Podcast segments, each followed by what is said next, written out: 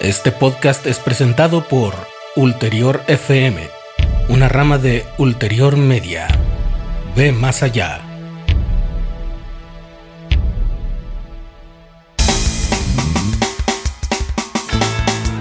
Este es el podcast de Fútbol y Libros,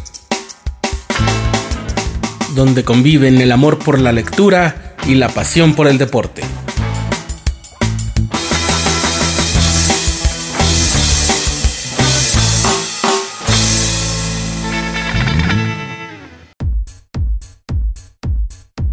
Ya estamos en vivo. Muchísimas gracias a todos. Muy buenas tardes a todos nuestros amigos de Fútbol y Libros. Estoy muy contento de recibirlos. Estamos en una, en una serie de muy gratas compañías, de verdad, aunque sea a la distancia. Eh, estamos muy contentos de tener este programa ya en nuestra nueva etapa de Fútbol y Libros también y todo eso.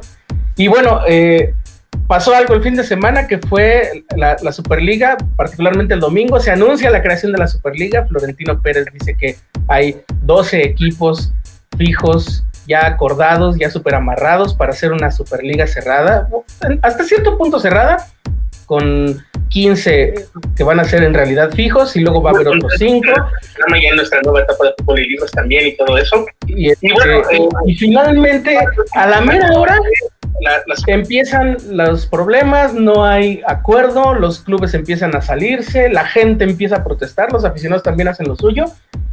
Y pues hasta hace unas horas, lo último que supe fue que nada más el Barcelona y el Real Madrid estaban todavía en lo dicho con esta, este superproyecto que se llama Superliga Europea y que, pues bueno, dio muchísimo de qué hablar y yo creo que va a seguir dando de qué hablar y justamente para eso estamos ahorita y nos acompaña en esta mesa. Quiero darle la bienvenida a mi queridísimo amigo allá en Guadalajara, Miguel Ángel Avilés. ¿Qué opinas? Una así rapidísimo, ¿tú cómo lo ves? ¿A favor o en contra de la Superliga? Bueno, me gustaría primero comenzar con algunos titulares de la prensa el día de hoy sobre todo esto. Marca dice, el proyecto liderado por Florentino Pérez fracasa en 48 horas, súper ridículo. Eso habla mucho de esto. Eh, As manda una foto con aficionados ingleses diciendo eh, que no a la Superliga. Y en general las, las portadas de los diarios más importantes del mundo deportivos, incluso no deportivos, tenían esto, ¿no? Guerra en Europa, dice Cancha, rebelión, esto, eh, actos criminales contra los fans, dice el Mirror Sport, guerra total, la gran traición, super terremoto. Y bueno, eh, quizás al principio parecía algo interesante, pero tal parece que eh, todo correspondía a la cuestión económica por la que está pasando, particularmente en Madrid, que fue quien propuso esto, y que bueno, se desintegra porque no hay interés en común o, situaciones propicias para esto, ¿no? Pero de entrada parecía algo interesante, y ahorita platicaremos sobre otros detalles, pero parecía interesante de entrada. Ok, está bien no dijimos que sea a favor ni en contra, pero bueno, dejamos pendiente la pregunta. Mi queridísimo Juan Pablo Panales de Tribuna Fresera, bienvenido, gracias, es un honor, pues es un honor tenerlos a todos, pero eh, es que el nombre de, de, Irapuato, que es tan tradicional, es tanto fútbol, tanta historia, bienvenido. ¿A favor o en contra? Siento, 110 años de historia nada más, amigo, ¿qué te puedo decir? Pero eso es otro tema del cual platicaremos más adelante que tiene que ver mucho en lo que está pasando en ese tema a nivel internacional. Yo te diría en contra. A lo mejor a favor de las, de las formas, tal vez se vale, porque es la esencia del fútbol en algo que yo tengo una idea que más adelante la iré desglosando, pero tajantemente te diría, si lo están tomando y considerando como una alternativa en serio, yo te diría que en contra definitivamente. Bueno, ahí está. Perdón, se fueron ahí unas cositas ahí, disculpen los errores técnicos.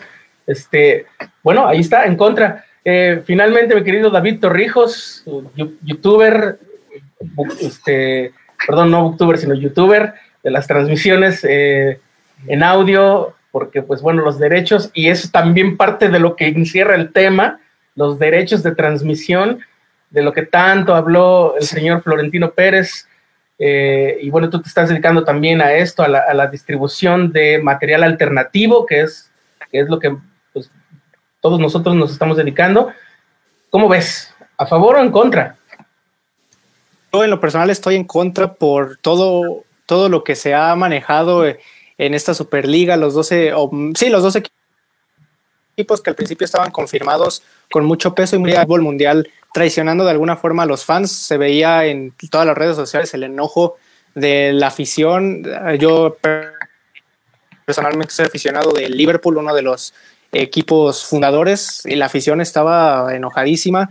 está pidiendo ya que salga eh, el grupo que son los dueños de, Liverpool. Entonces hay mucho enojo. Yo estoy en contra por lo que se ha manejado. No me parece meritorio que equipos, 15 equipos que a lo mejor son peores que otros, pues estén ahí de fijo. Pero bueno, eh, yo en lo personal estoy en contra.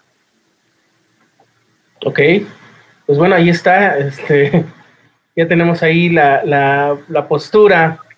Este, pues, a ver, hay, hubo algo que me llamó mucho la atención sobre lo que dijo Florentino Pérez. Ya ven que, ya ven que eh, lo invitaron al chiringuito. Yo no sé cómo, yo no sé qué, o sea, ese es el peso de los medios. Que Florentino Pérez, en lugar de convocar a una conferencia de prensa o algo así, se fue, se fue de plano, de boca a la invitación que le hicieron en el chiringuito y allí presentó sus posicionamientos. Y una de las cosas que más me llamó la atención fue que todo el tiempo estuvo diciendo que era para salvar el fútbol. Este, para salvar el fútbol, a ver, mi querido Miguel, ¿en qué forma la liga, la Superliga, eh, digo tú porque fuiste el único que no dijo que en contra, aunque no sé si lo va a decir después, pero a lo mejor tú puedes vislumbrar en qué forma está salvando el fútbol y, yo diría, ¿de qué también? Sí, yo en, ese, en esa entrevista con el Chiringuito, que es el programa más popular en España y en el que se, nota, se sueltan las, las bombas y las primicias, este, dijo Florentino justamente lo que tú comentas, pero va a salvar el fútbol de ellos, ¿no? O sea, Florentino además dice, los jóvenes ya no vienen a los estadios y no les interesa el fútbol.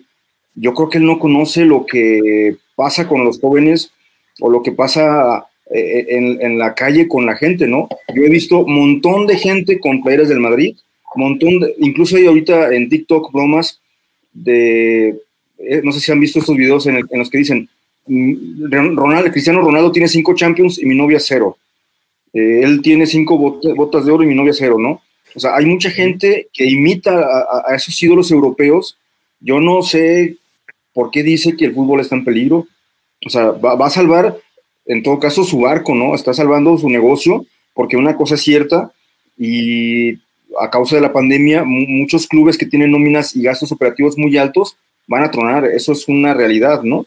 Entonces, eh, debemos traducir quizás y leer entre líneas para salvar a mi equipo, ¿no? O, salvar a la élite del fútbol. Pero el fútbol, y lo decía Fernando Palomo en ESPN, que creo que fue el tipo más coherente, este, el fútbol es, es del hincha y el hincha eh, es otra cosa, ¿no? O sea, eh, eh, el fútbol es el que, el que, se juega en la calle, el que tú ves en la tele, el que compartes con tus amigos, incluso el que nos reúne como en, estas, en esta ocasión, esto es el fútbol, ¿no? La élite es otra cosa, ¿no? Entonces por eso no me siento que está equivocado Florentino, tan equivocado que la liga ya este, tuvo dos días de vida, ¿no? Que, que comentaba también con unos amigos, está como este síndrome, hemos visto últimamente en México el surgimiento de cinco o seis ligas, incluida la Liga de Balompié, entonces es como el colmo decir, mira, hasta el Madrid llegó el síndrome de querer hacer una liga, que no es algo tan fácil, ¿no? Eh, una liga profesional de fútbol que pueda competir con otras eh, ligas requiere presupuestos muy altos para poder primero organizarse, construir eh, y planear cosas. Por último, para darle la palabra a los demás, Palomo decía algo muy interesante esa liga nueva no te va a dar o no tiene el sentido de, competición, porque como es invitación y es como el sentido más, incluso decían liga separatista, ¿qué mérito va a tener quien esté participando ahí? Y otra cosa, los equipos que participaron son líderes en sus ligas. ¿Crees que el París o el Real en una mala temporada este, acepte, ser último, acepte ser último lugar en esa liga? Alguien tendría que ser último lugar, ¿no? O sea, y no creo que alguien que esté invirtiendo tanta lana como Liverpool, el Barcelona de repente digas, ay, güey, acabé en 15, el lugar 15 de 15, como que no me conviene mucho esto, ¿no? Entre otras cosas también, ¿no? Pero sobre todo, no, o sea. Pues eh, hubo, hubo una cosa que también mencionó Florentino Pérez, que es el, asunto de la, del naufragio económico. Es decir, ellos iban a salvar al fútbol de, esa crisis económica, que, que, híjoles, la verdad, a mí me dicen crisis económica en el fútbol y, y nada más miro las, las cantidades que se pagan por comprar los servicios de un jugador. Solo de eso, o sea, en realidad solo de eso. Si es, ahora, una cosa, ¿es una industria gigantesca? Por supuesto que sí. Pero si lo mismo se pagara por jugadoras, por ejemplo, si los mismos premios, la otra vez estaba viendo, los, los, los premios por ganar un mundial no llegan ni a la tercera parte en, en fútbol femenil que en el, que en el varonil. Entonces, no, no se trata de que toda la industria pesa tanto en dinero. En realidad es, es híjoles, de verdad se manejan unos volúmenes de dinero que son, eh, yo diría, groseros. ¿Cómo ves, Juan? ¿O de, o de qué está salvando Florentino no, fíjate que el riesgo económico. coincido. Sí, sí, perdón. Exacto, coincido contigo. La verdad es que resulta hasta cierto punto ofensivo cuando dice la industria del fútbol está en peligro porque estamos en una crisis. Yo te diría, oye, estás en una crisis, pues recorta, recorta los presupuestos, ¿no? No, porque estamos hablando de que un jugador llega a valer millones y millones de euros, cuando realmente digo, con todo honestidad y con todo respeto, todos los que estamos aquí y la gente que está en la transmisión, somos aficionados al fútbol y lógicamente sabemos que el futbolista es fuerza y que es un atleta y que ahora es de tiempo completo, pero sí resulta ser muy, muy desequilibrada la situación de que un médico que se ha preparado durante años para llegar a una profesión en la cual en sus manos está la vida de alguien más y de muchas personas y que un futbolista gane esas cantidades. Creo que de entrada eh, se les hizo una bola de nieve que ellos dejaron crecer, ellos la, ellos la empujaron al precipicio y ahora llega el momento en que no saben cómo sostenerla porque cada vez el futbolista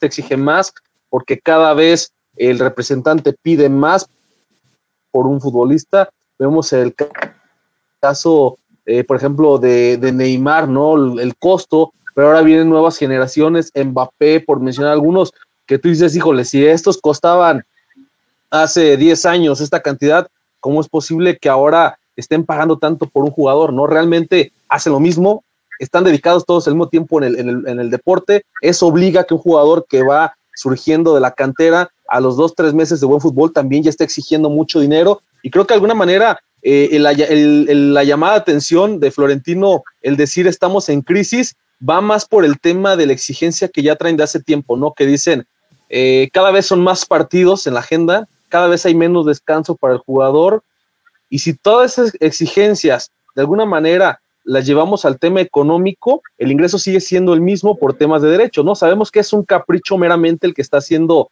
en los grandes equipos, obviamente liderados por una mente muy astuta, como lo es Florentino, que no por algo maneja a uno de los principales equipos del fútbol. Y digo, yo lo hago con todo respeto porque yo tengo un equipo y sí, somos consumistas también del fútbol europeo, como lo comentaba Miguel hace rato, ¿no? Nos gusta el fútbol europeo, vemos la Champions, vemos las ligas de, otros países, pero hay que ser honestos en el tema de que es un capricho y es a donde yo cuando empezaba la presentación, ¿no? Se vale porque es el fútbol, se vale el calambre que metieron, sí, realmente es un calambre.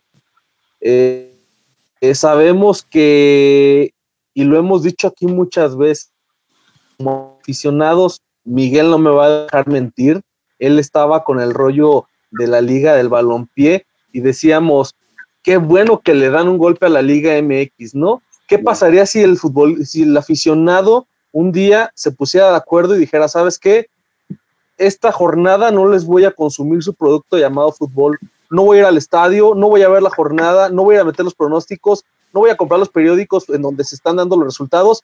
Te aseguro que la industria del fútbol mexicano diría, ah, caray, a ver, algo estoy haciendo mal, tengo que recuperar a mi afición, ¿no? Siento que antes del, del, mundo, del continente europeo, para ser específicos, eh, el decir, eh, o me das lo que estoy pidiendo o me llevo mi pelota, ¿no? Como decían por ahí, los ricos adueñándose del fútbol, que al final de cuentas, si lo llevamos un poquito más al tema de lo que yo les decía, aterrizarlo a lo local, ustedes están viendo acá atrás el escudo de la trinca, ¿no? Y están viendo que tengo mi playera y lo platicaba hace ratito con Rafa cuando ingresamos acá a la transmisión.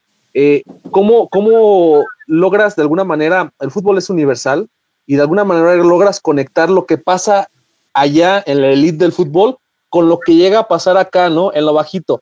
Irapuato actualmente está en una tercera división llamada pomposamente Liga Premier, que al final de cuentas le dicen que es la segunda, pero en sí es el tercer escalón. De repente te pones a pensar en esos equipos chiquitos europeos, eh, como los que están clasificándose cada jornada peleando por ser cuarto, por ser tercero de milagro en su liga y de esa manera llegar a puestos de europeos, ¿no? Que sabemos es el objetivo de un Newcastle United, por mencionar algunos, son sus sueños. Yo me quedo pensando acá, pasó lo mismo cuando nos dijeron ya no va a haber ascenso. Tú como equipo chico dices, pues a qué vamos a jugar, ¿no? O sea, realmente ya cerraron el club de Toby, ya nadie más va a poder ingresar allá donde ellos están eh, controlando su negocio y en este caso, comparándolo con el fútbol europeo, es lo mismo. Coincido con Pep Guardiola, le quitan la naturaleza al fútbol, le quitan lo romántico de que un equipo chiquito de la cuarta división, de la tercera división o de la primera división, pero con un presupuesto menor, se haya clasificado y que con sus cuatro mil, cinco mil espectadores reciban un partido de Champions League, que es para ellos ni siquiera ganar una liga, es llegar a la Champions. Le están quitando de una superación, al menos alcanzar un sueño al fútbol. Ahí, ahí sí no coincido totalmente. En el tema del calambre, yo se los puedo decir que bueno, hacía falta que alguien tomara eh, la bandera de decir, a ver, esto no se está haciendo bien, vamos a tomar cartas en el asunto, vamos a ajustar. Al final de cuentas, me, duele decirlo porque sea aficionado al fútbol, pero el fútbol se maneja por mafiosos.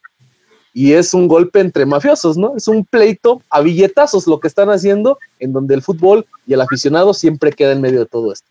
Pues sí, eh, ahorita vamos a continuar con varias de las cosas que tú propusiste, este Juan. Eh, yo le quiero preguntar a David, eh, David, bueno, no es que me sienta viejo, todos somos jóvenes en realidad.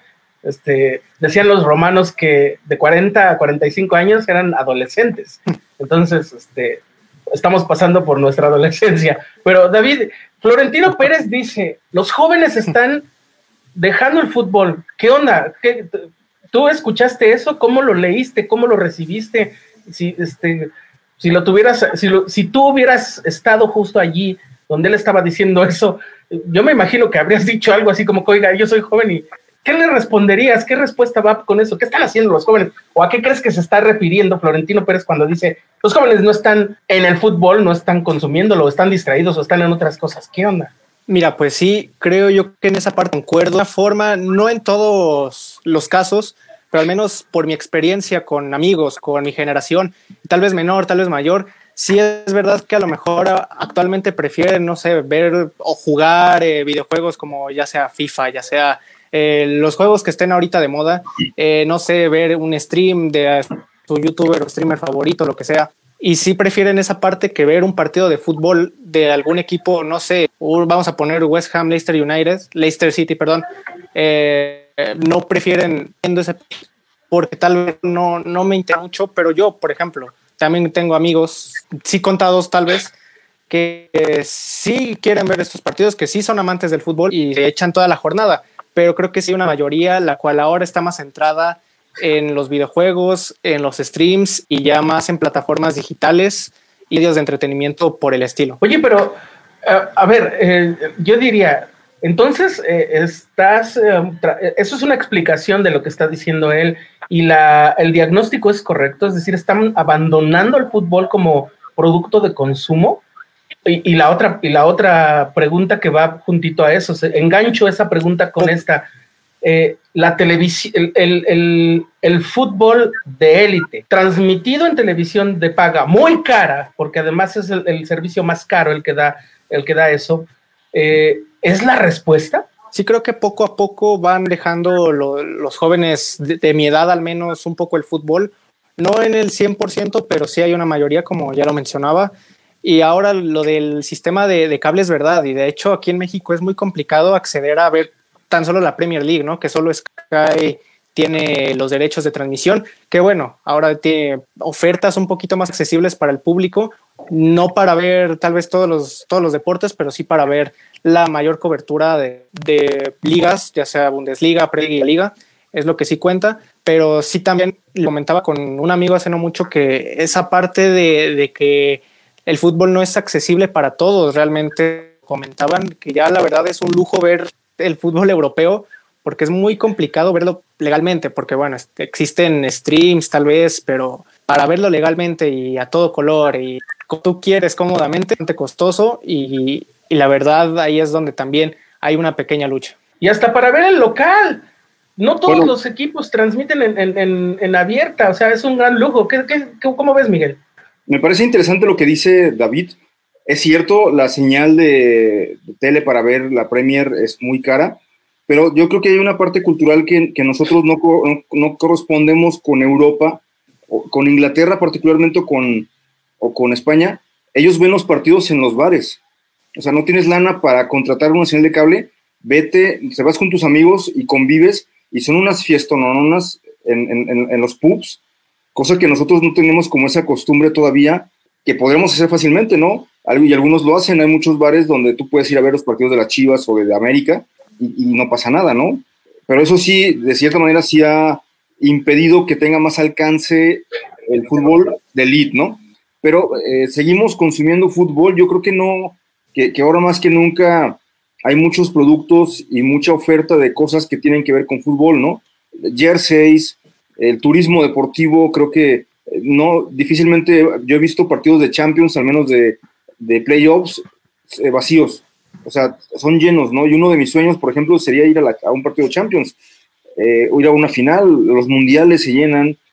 no creo que Florentino esté como muy enterado en ese sentido. Y, bueno, yo no, al principio no decía que estaba a favor o en contra porque ahí va otro argumento en el, en el documental de ESPN sobre los galácticos, al momento de que Florentino lanza esta estrategia de contratar a los futbolistas, a los futbolistas de élite, empezando por Figo, que había declarado que no iba a vestir jamás la camisa del Real Madrid y a la semana lo, ficha, empieza a decir que él va a apostar por un fútbol más global, apostando también por la parte del mercadeo, del merchandising y de Internet, ¿no?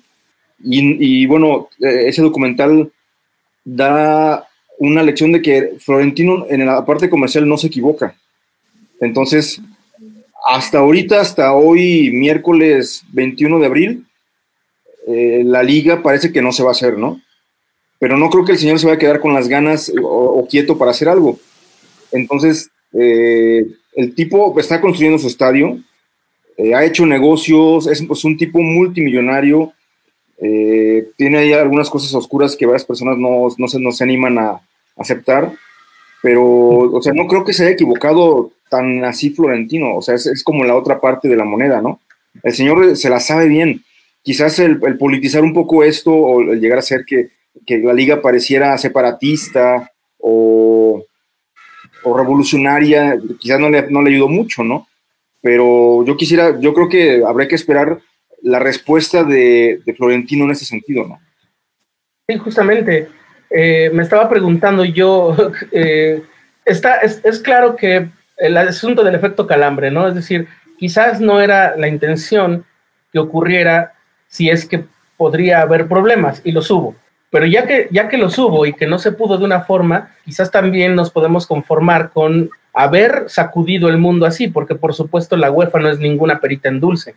Pero entonces la, onda sería, ¿qué, ¿qué, es lo que está buscando Florentino Pérez que cambie? ¿Qué es lo que, es lo que quiere él que, ocurra? Hasta hace, hasta hace unos meses a mí me hubiera parecido que estaría tal vez de parte de, jugadores o de parte de algunas, eh, de algunas posturas que defendían al jugador. Eh, escuchábamos incluso a Cristiano Ronaldo y algunos otros jugadores que decían, no nos añadan más torneos por ahora que va a venir la, la, de la Conference League este, no nos añadan más torneos, ya no podemos. La exigencia es, ya demasiada, entonces todavía nos ponen más. Y, después ya no hubo nada sobre el asunto, ya nadie dijo nada. Bueno, quisiera decir que no creo que haya, pero desgraciadamente no puedo decir con toda certeza que en realidad no la hay, algún tipo de ley mordaza o de, o de alguna otra condición para que los jugadores no digan nada, ¿no? Bueno, pero de repente ya, ya venía esto, entonces si no va a ocurrir la Superliga y, se cumplió en algo lo que Florentino pretendía que era mover un poco la tierra, ¿qué cambios podemos suponer que sí está esperando? Eh, eh, ¿Cuáles son esos cambios sustanciales? Eh, hasta ahora parece que es nada más, déjennos tener más dinero. Ah, Miguel, ¿ibas a decir algo sobre esto? Sí, por una parte, no resultaba como muy atractivo ver los mismos clubes que se enfrentan regularmente en instancias de Champions, ¿no? O en el Clásico, en el caso de Real Madrid-Barcelona. Quizás pensar en un mundial de clubes con más, más equipos, eh, posiblemente... Por eso es lo que está buscando ya en Infantino, ¿no? Sí, exacto. O sea, a mí el mundial, el mundial de clubes no me satisface porque creo que son pocos equipos, ¿no? Y no puedes, eh, y disputas dos partidos si eres el Bayern y ya eres campeón, ¿no? Eh, pero te, hacer una competencia diferente con los, igual a eliminatoria, con los mejores equipos de las confederaciones o de los países, yo creo que puede ser más atractivo, ¿no? Pero bueno, el, punto finalmente es, como lo mencionan, Florentino busca una solución para los gastos que tiene en el equipo, ¿no? Por eso eh, echaron a Bale, que posiblemente regrese, pero no aceptan a no aceptan a Ronaldo de regreso y no saben qué va a pasar con Ramos, ¿no?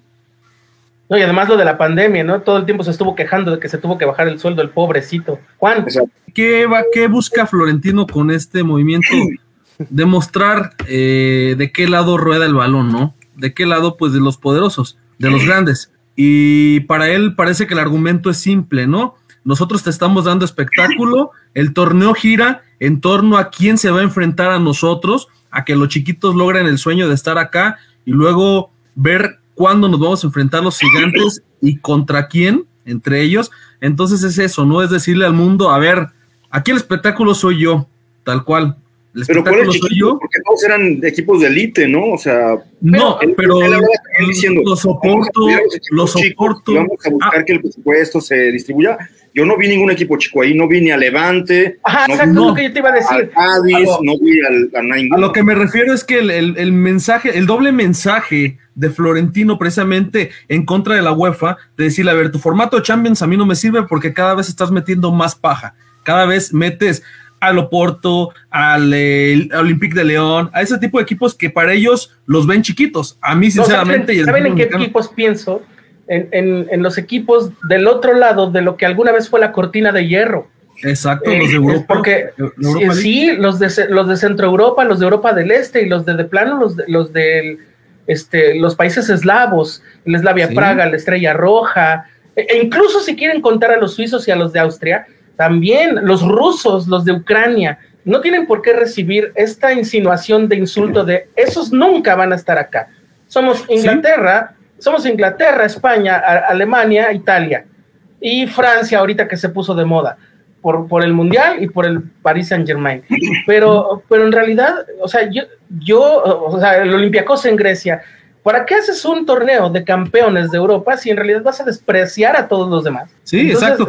¿no? Es, es, allá donde yo digo que es un doble discurso florentino, porque sale a decir en el chiringuito, que ya basta la, la mención que hacías tú, ¿no? El poder que puede tener un medio, un medio de comunicación a nivel internacional ahora con las redes para precisamente ser ese canal de, comunicación entre el mundo y, un, el, bueno, en este caso el, presidente, quien intentaba ser presidente de esta nueva liga, ¿no? Para mí me parece un doble discurso porque sales ante el mundo a decir, queremos salvar el fútbol pensando también en los medianos y en los chiquitos pero le está cerrando la puerta a esos equipos que a lo mejor de enfrentarse ante un Real Madrid, como ya lo hizo el, Olympique de León y que incluso hasta lo eliminó y era su coco con cada que se enfrentaban allí en Champions, de ahí el equipo se dio a conocer internacionalmente y obviamente obtuvo ganancias. Ellos dicen, yo quiero lana, yo quiero que me asegures llevarme mayor parte del pastel, porque yo soy el que te estoy dando el espectáculo y les dejamos pues no, no quiero decir las obras, pero sí menor cantidad del resto. Ahorita quiero regresar un poquito nada más a la pregunta que le hacías a David sobre el tema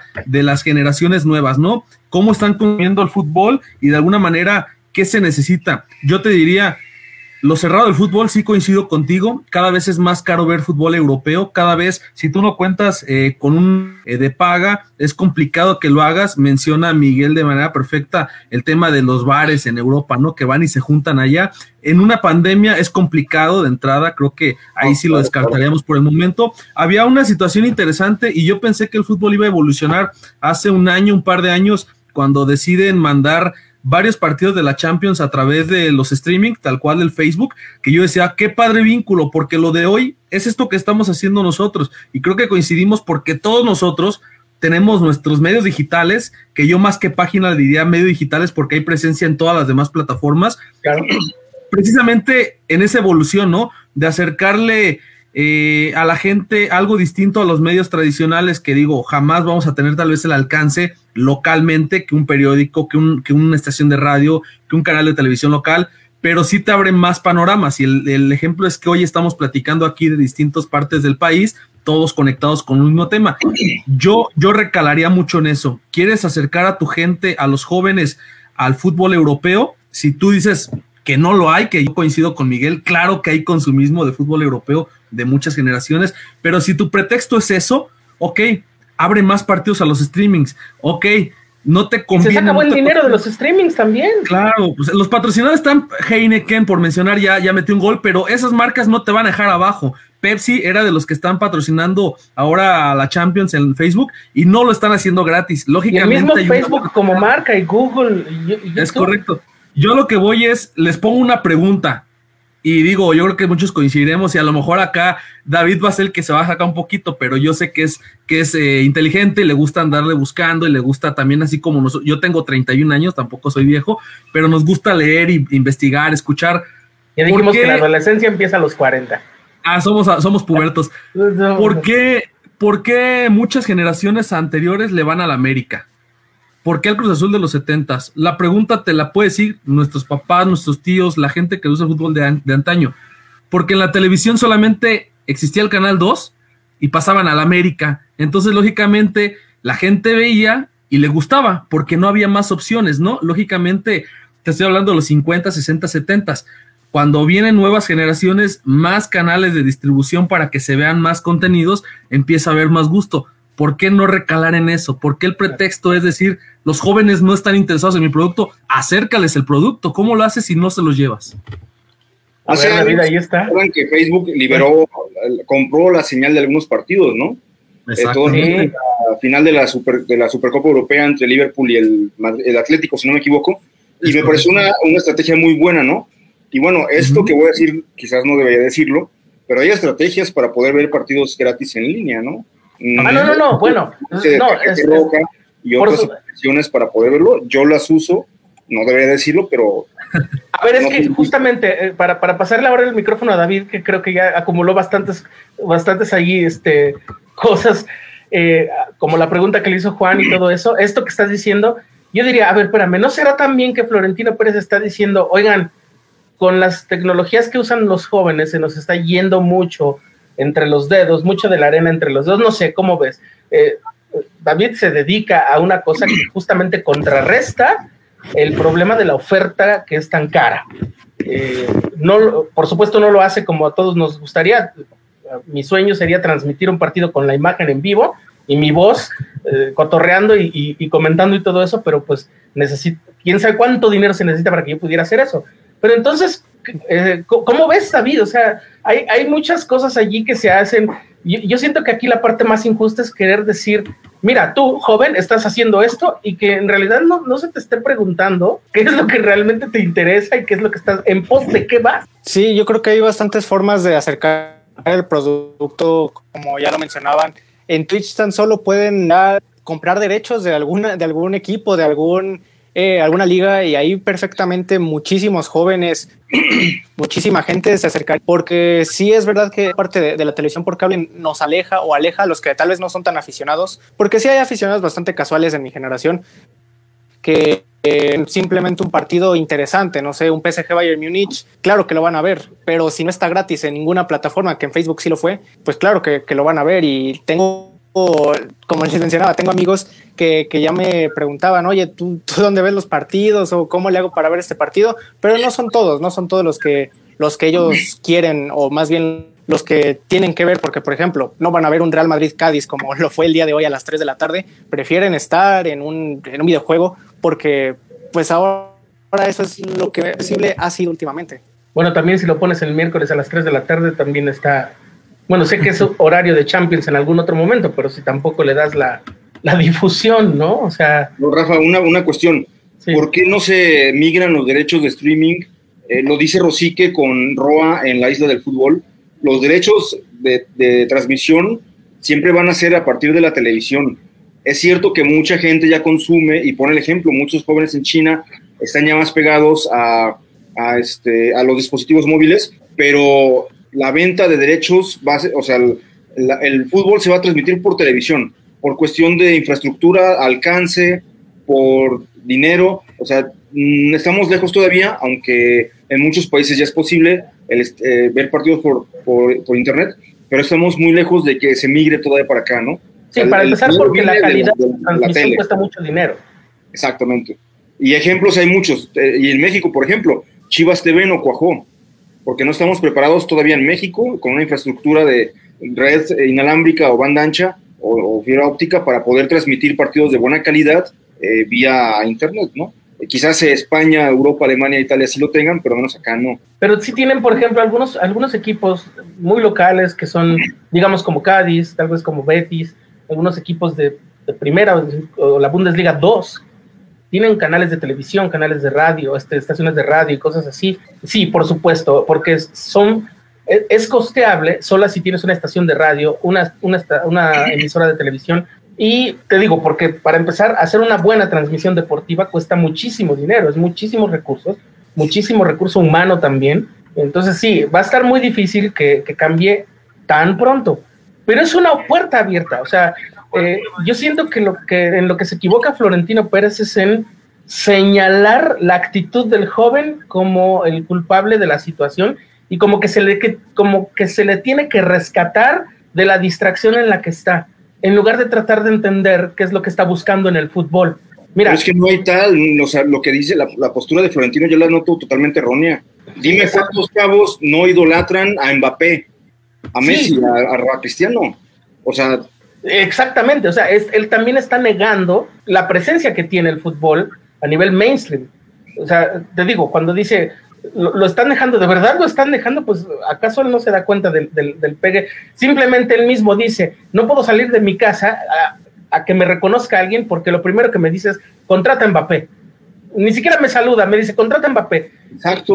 Y, esa gente son los jóvenes. Exactamente. Y además esos son los mismos jóvenes que salieron a marchar en Inglaterra, que les fueron a poner mantas a los clubes, eso, eso fue, mira, eso fue quizás la parte naif, si ustedes quieren ponerlo así, yo no lo veo tanto, pero si quieren poner que eso fue la parte naif, la parte como de la ingenuidad juvenil, de ir y manifestarse así, yo la verdad aplaudo que, hay, que se hayan apoyado las multitudes, porque fueron reuniones multitudinarias para ir a protestar y decirle al equipo, si haces esto estás muerto, así no te quiero, ni, ni porque vayas a salir campeón todos los años.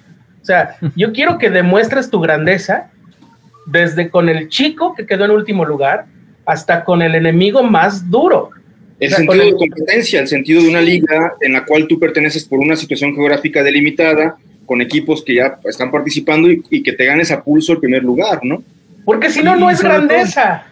exacto, sobre todo por el tema deportivo. Yo creo que todo esto se podría evitar si los equipos se dedicaran a ofrecer un buen espectáculo. Al final de cuentas, claro está, y el ejemplo lo están dejando a nivel internacional ellos, de que para ellos el fútbol ya no es un deporte, es un espectáculo. Porque Pep Guardiola lo dijo, ¿no? Al hacer esta liga, y él siendo entrenador del, del, City, ¿no? Que al final de cuentas es uno de los equipos que estaban metidos por ahí en ese tema y de los que cada año están peleando algo, él lo dice tal cual. El hacer esto es dejar de lado el tema deportivo, porque ya no le estás dando ese, ese tema de competencia, de que el más chico mañana se pueda meter contra el gigante y le saque un resultado meramente deportivo. Aquí el ejemplo es claro, Florentino y todos los demás, que al final de cuentas los vi como que amagaron, sí voy, pero no voy, al grado de que qué dijo Barcelona con Joao Laporta, ¿no? Yo, yo digo que sí, pero yo no decido si, la, si todo el, en sí los socios eh, eh, de alguna manera lo aceptan, adelante está. Esto se va a llevar a la asamblea y si ellos dicen que no, yo me hago un lado, ¿no? Creo que no había una seguridad de entrada por el resto de los otros 11 participantes, por así mencionarlo, pero creo que todos están más enfocados en ese tema que en ofrecer un buen espectáculo.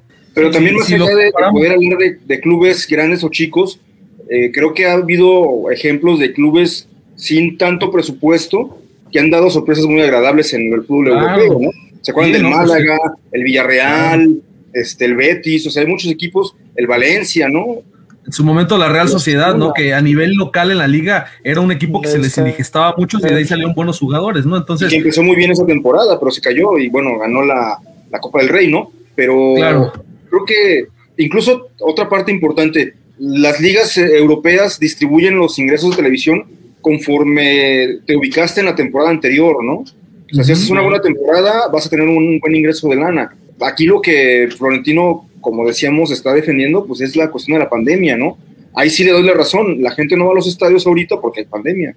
Pues sí, pero todo, todo el sector, o sea, vamos, no hay un sector que no haya sido lesionado por la pandemia. O sea, este, sobre todo en el ámbito del espectáculo y del deporte. Él no puede ponerse a decir, nosotros aquí sufrimos más. O sea, este, que por la verdad es que no se puede. Y por último, lo que mencionaba. Perdón, es que creo que David estaba. También por ahí una declaración de Florentino que dice acerca de los fichajes de.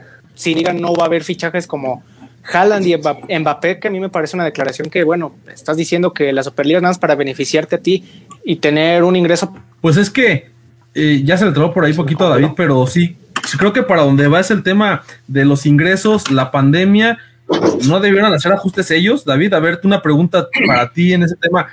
Yo coincido y creo que a lo mejor también Rafa y Miguel, porque ya, porque ya lo mencionaron, ¿no? La pandemia lastimó a todos, fútbol, a toda la economía mundial. Vamos a hablar desde el señor que vendía chicles afuera de la pared de los camiones y que ahora pues ya no, en ese momento no pudo porque no había camiones, no había gente, hasta la elite, ¿no? Creo que ahí es un tema distinto, pero de alguna manera todos tuvieron que hacer ajustes en su economía, pero el fútbol quiere seguir pagando las millonadas y ofreciendo carretillas de dinero a los jugadores para que vengan a su equipo con tal de vender camisetas, sabiendo que de alguna manera no van a poder mantener esa economía si siguen haciendo las cosas como lo están haciendo, ¿no? Y van a tener, van a tener que hacer ajustes en tanto la manera de contratar, de los negocios y contratos, ¿no? Sí, es que es algo que tienen que entender, tienen que replantearse su modelo de negocio. Lo que decía David, a mí me parece muy notable porque estos comentarios de Florentino Pérez me sonaban mucho a, a que cuando le preguntaban sobre Holland y sobre Mbappé, él decía una respuesta que se parecía mucho a, no los voy a contratar si no quiero. Es decir, yo tengo el poder de hacerlo. Claro. Eh, eh, y eso es completamente, incluso hasta en términos de competencia industrial, es totalmente desleal, es todo, lo opuesto a, una ética correcta, es, es terrible, o sea, es, es, la actitud de aquí, aquí se hace lo que yo quiero, y si por esta vez no quiero contratar a alguno de estos dos, no lo voy a contratar, dejen de molestarme con el asunto. Como si no existieran otros clubes interesados en ellos. No vamos tan lejos. Y él hace lo que quiere con los jugadores, ¿no? ¿Cómo salió Raúl? ¿Cómo salió Iker Casillas? Iker Casillas. o sea, y es que no, yo no diría tan lejos.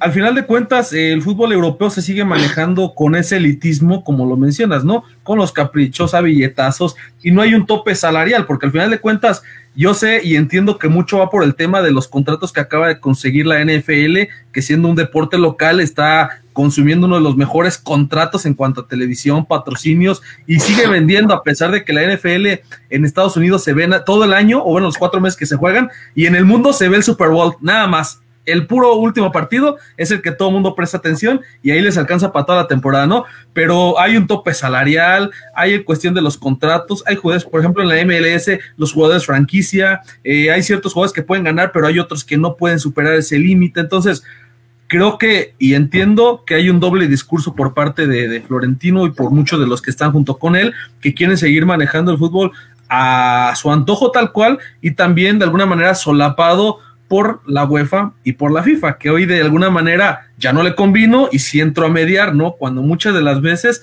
se hacen de la vista gorda y también son partícipes de este gran negocio que del cual hoy dice uno, sabes que ya no me conviene, como dice el dicho tal cual popular, ¿no?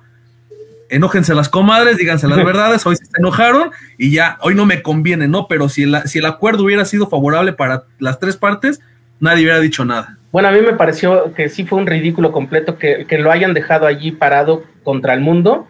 Eh, los clubes que habían estado allí, eh, el, hecho de, eh, el hecho de que el Tottenham incluso ofreció una disculpa, dijo, dijo, cometimos un error. Bueno, eso es más que una confesión, eh, la verdad es que se estaban tragando la píldora. Cuando ya vieron el peligro, pues obviamente el miedo no anda en burro. Y hay personas que a pesar de, que digan, pues sí, es que los intereses y todo lo que sean, sí hay personas que dicen, ok, perdón, eh, ya sonó la campana, mejor lo pensé muy bien y mejor no voy, pero estábamos, este, estábamos escuchando a, David cuando de repente lo perdimos. David, para que termines lo, que estabas diciendo, nosotros agarramos lo que pudimos de lo que dijiste y, y, así es como nos encontraste cuando, cuando volviste. Este, vamos contigo, David. Sí, lo que yo decía era sobre los fichajes de Haaland y Mbappé. Él mencionaba que sin esta Superliga, sin esos ingresos, no iban a hacer esos fichación bastante, dice mucho más que lo que realmente aparece, ¿no? Porque creo yo que esos ingresos eran para beneficio propio y bueno, si no los puedes contratar, pues déjalos ahí. ¿Qué más quieres hacer con ellos? Déjalos ahí. No te, si no los puedes contratar, pues ya ahorra tu dinero, genera más ingresos para que los tengas, no necesariamente una Superliga. Claro, como si, como si el Real Madrid fuera el único que tuviera interés en esos dos, ¿no? Ahora, hace rato hablabas, Juan, de la, de la NFL. Nos estamos metiendo entonces ya en cosas como ligas cerradas la NFL es una liga cerrada, la, Major League Baseball es una liga cerrada, eh, y la Major League Soccer. también es una liga cerrada. Eh, cerrada, sí. Se existen otras ligas que no necesitan conectarse ni ascender los equipos. Por ejemplo, las, las, la liga de, fútbol universitario no, no mete equipos, o sea, no busca meter equipos en la NFL. Lo que, lo que hace son preparar jugadores y todo eso. Y son ligas muy competitivas, la, liga colegial o las ligas colegiales muy competitivas, de mucha popularidad y, también generan mucha derrama económica. También algunas ligas locales menores de, béisbol y de otros deportes también. Es decir, por su propia naturaleza no tendría que haber problema con que existieran ligas cerradas. Creo que el problema es la existencia de dobles discursos. Tenemos cosas como en el fútbol, los reglamentos casi siempre dicen que una liga funciona con que el último, de los, el, último lugar desciende a la, otra para que el, de la liga inferior pueda ascender siendo campeón de ella. Pero aquí en México nos hemos metido en, unos, en unas honduras desde los 90, primero con esta cosa del cociente, después con, con la compra de las franquicias, después con la compra sí de las franquicias, pero no les puedes poner el mismo nombre del equipo, que quién sabe qué. Ha sido un, un desbarajuste y, total, lo último fue que ahora en la pandemia dijeron, vamos a suspender el ascenso y el descenso por seis años, porque si no, no sabemos qué va a pasar así. ¿No sería mejor de plano decir, ¿saben qué? Vamos a cerrar la liga por completo y, aguantar la crítica un rato y decir ya, ¡pum!, ahí se acabó. Y las otras ligas van a servir para esto, y para esto, y para esto. Fíjate, un eh, ejemplo, Rafa, perdón. Sí, sí, Miguel, exactamente. perdió la motivación y está en último lugar de la tabla, porque teniendo la infraestructura y la posibilidad de poder estar en primera, nunca le dieron una respuesta de por qué no tenía la certificación y por qué no pudo aspirar. Entonces, ¿qué haces? Claro, y además hubo muchas franquicias, por ejemplo, ¿cuántas veces no vimos al Cruz Azul terminar último y descender por porcentaje?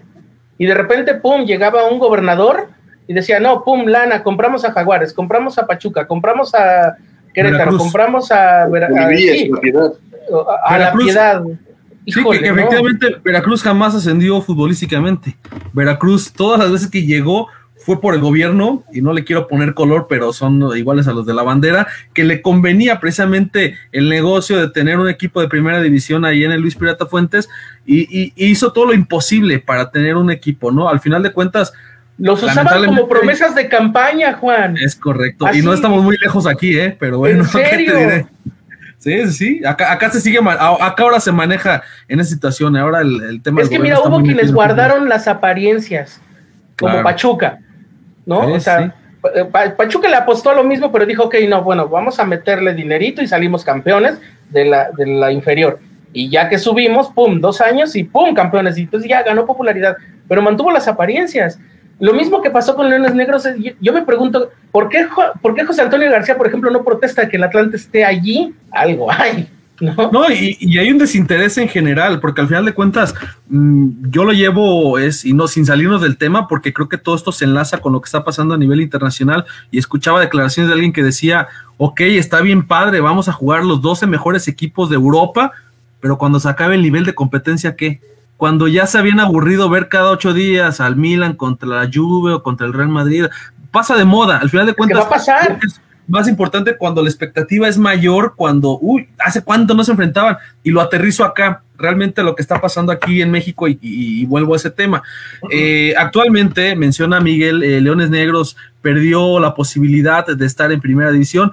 Tampico también anda por ahí, el mismo equipo de, Correcaminos, esos que andaban por ahí alebrestándole, buscando estar. Bueno, a lo mejor Tampico no tanto porque está Alejandro Raragoiri, que sabemos lógicamente la situación, ellos mismos son los que están cuidando los intereses de otros de sus equipos, pero la liga de expansión ha perdido un interés al grado de que la nómina ya no se maneja como antes. Te lo puedo mencionar porque acá en Irapuato, los últimos equipos que hubo de, liga de ascenso en ese entonces llamado así, tuvimos a Cuauhtémoc Blanco, a Altilón Chávez, tuvimos a Reinaldo Navia, Adrián Martínez, al Parejita López, por mencionar algunos, ¿no? Jugadores que ya venían del fútbol de primera división a terminar la carrera en la, en la, Liga Ascenso, incluso se llegó a llamar la Liga o el Cementerio, ¿no? De Elefantes, que era donde llegaban, cobraban una buena lana, pero seguían dando espectáculo, ¿no? La Liga Expansión hoy está muerta, y Miguel no va a dejar mentir porque él está metido con su equipo también. ¿A qué aspiras realmente cuando eres líder general y estás peleando el título? A nada, a una cantidad de dinero y se acabó, pero deportivamente ya no, a ese grado de que hoy, te lo digo así con toda honestidad, Irapuato tiene mejor nómina, estando en Liga de Premier en tercera división, tiene una mejor nómina que muchos equipos de tercera división, perdón, de, Liga de Expansión.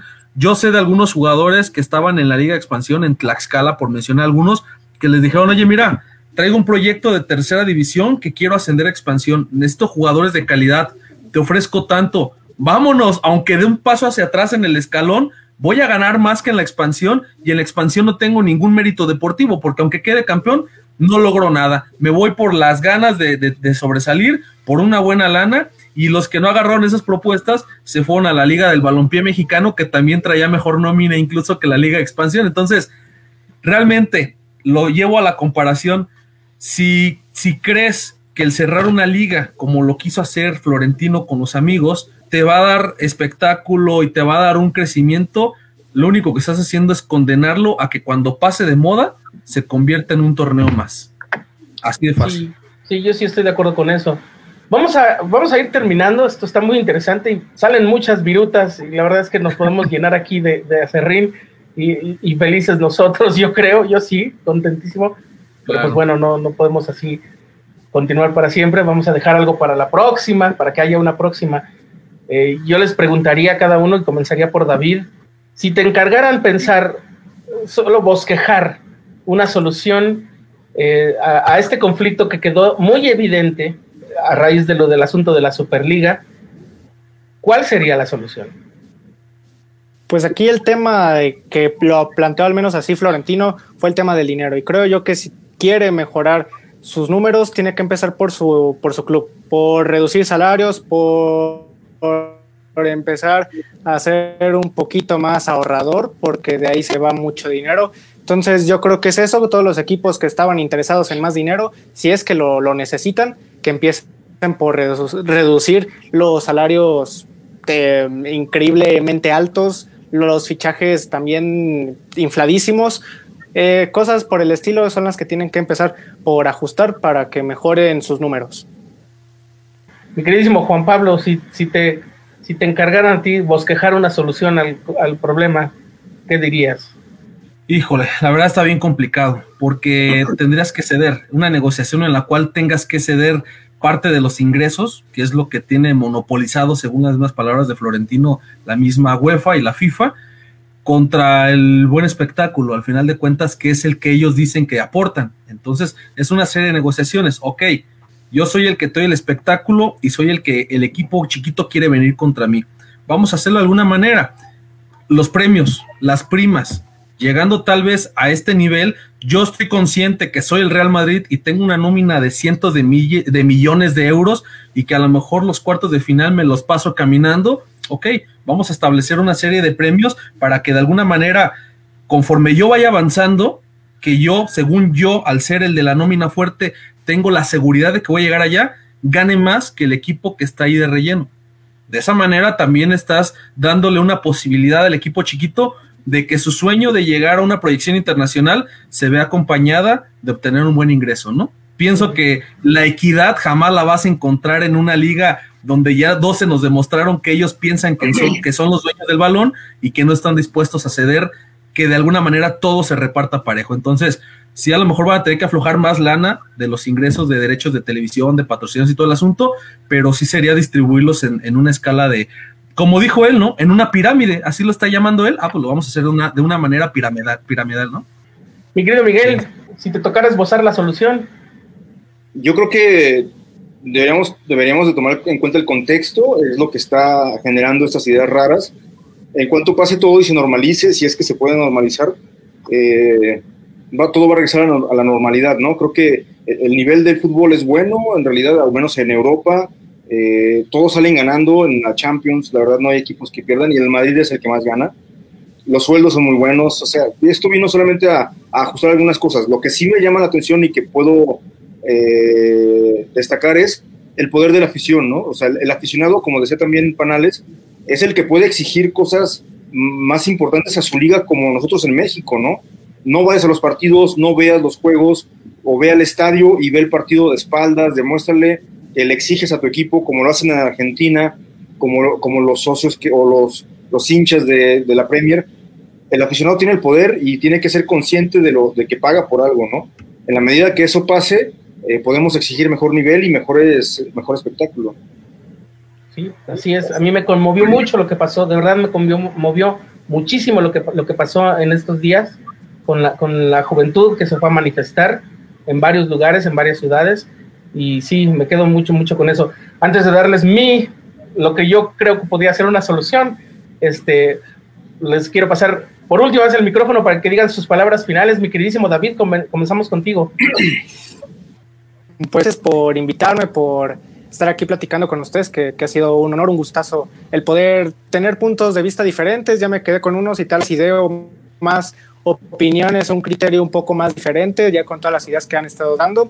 Y pues les agradezco, eh, mucha suerte y mucho éxito en sus proyectos y ojalá nos podamos topar en más proyectos nosotros. Gracias, David. David lo pueden encontrar en YouTube, es su canal es este de Torrijos T en YouTube. Este, sigan sus transmisiones yo he seguido dos y la verdad es que no me arrepiento para nada, completas. Las otras así, parciales porque luego el trabajo no me deja, pero vale, vale, bastante la pena. Mi queridísimo Juan Pablo Morales de Tribuna Fresera, palabras finales. Muchas gracias, muchas gracias de verdad a, los cuatro, a Miguel, a David, a ti, Rafa, eh, por eh, hacer este ejercicio. Ya lo habíamos platicado en su momento, esa intención de, de conectar, ¿no? A nivel nacional, lo que estamos haciendo todos. Creo que se los decía al principio de esa transmisión, los medios tradicionales están ahí, se respetan, pero también los medios digitales venimos empujando fuerte, le dedicamos muchas horas, insomnio, desmañanadas, traspasadas, y qué padre que hoy podamos hacer este ejercicio de poder platicar todos a nivel, eh, ahora sí, digital, aprovechando esta tecnología que para nosotros creo que nos vino a bien en ese sentido nada más. Y bueno, un placer, un placer que me hayas tomado en cuenta y el que podamos intercambiar acá con, con David y con Miguel estos puntos también interesantes del fútbol. No, pues ahí está, muchas gracias. Mi queridísimo Miguel, este, antes, antes de pasarte el micrófono, gracias por, todo lo que has este, hecho por todos nosotros. Básicamente nos has reunido y el apoyo que me has dado a mí en lo particular es, es inconmensurable porque sé, sé que has tenido ganas de apoyarme mucho más en esto de fútbol y libros, has creído en el proyecto y eso es lo que más pesa pesa, pesa muchísimo porque nunca sobra alguien que te dice, hey, lo que estás haciendo sí va. y, entonces, y, te, quiero agradecer mucho eso. Y bueno, pues palabras finales. No, primeramente, pues gracias Rafa, un gustazo. Lo, con lo que yo me quedo es, el fútbol es esto, ¿no? El fútbol es juntarnos, platicar, conocer personas, intercambiar ideas. Esto para mí es el fútbol. Lo dijo eh, Xavi hace unos años antes de, antes de retirarse. El fútbol es un balón y unos amigos, ¿no? Creo que no se sintetiza mejor el, para mí el fútbol, que es eso, ¿no? Y hay muchas cosas, yo me quedo también con los libros, ¿no? Claro, hay fútbol en muchos lados, eh, hay fútbol en, en, todos lados y eso no se va a acabar, ¿no? Por aquí Iván decía cómo comparar el sueldo de un médico con el de un futbolista. Ambas profesiones son necesarias. O sea, hay quien no lo considere, pero un futbolista, un poeta, un novelista, un cocinero, un médico y un futbolista son igualmente importantes en cualquier sociedad, ¿no? Entonces, pues muchas gracias a los cuatro por eh, este momento tan padre y ojalá lo volvamos a hacer y estamos en contacto. No, y te voy a interrumpir un poquito, Rafa, agradecer eh, públicamente a Miguel, porque vamos a ser honestos, hace, hace un año, si no me equivoco ya, fue que nos llegó ese mensajito individualmente con la intención de hacer un grupo de medios independientes. Y mira, un año después estamos aquí todos platicando, después de muchos y muchos y muchos mensajes en el grupo y todos ahí oye, mira, ahí te va lo que estoy haciendo y lo que yo estoy haciendo y todos echándonos la mano. Creo que Miguel has hecho un buen trabajo y, todos estamos agradecidos en ese tema porque al final de cuentas es proyección a nivel nacional de todos nuestros proyectos. Y ojalá que sea el inicio de algo que podamos hacer en conjunto, ¿no? Sí, sobre todo eso, ¿no? Que esto sea la primera de muchas cosas, de muchas cosas que vengan. Pues muchísimas gracias a los tres. Eh, para despedirnos y para agradecer a todas las personas que se quedaron a vernos y que nos van a ver, porque esto lo vamos a, dejar colgado también acá y lo vamos a poner en YouTube también. Aquí va mi humilde propuesta de solución. Señores, si sienten que es un desperdicio jugar con equipos chicos, hagan su liga, hagan su superliga cerrada, hagan sus seis equipos, sus diez equipos, sus veinte equipos cerrados, jueguen entre ustedes y ya nunca más jueguen en sus ligas locales, ya nunca más jueguen en la Champions, jueguen solo un torneo anual en su, en su liga con su élite, con sus equipos, dense allí de cocos entre ustedes y el resto del tiempo hagan giras de exhibición como le hacían los Harlem Globetrotters, que todo el mundo irá a verlos, estará felices de ir a ver su espectáculo y dejen a los demás que compitan deportivamente y que jueguen lo que de verdad se llama fútbol. Muchas gracias a todos. Hasta la próxima. Gracias.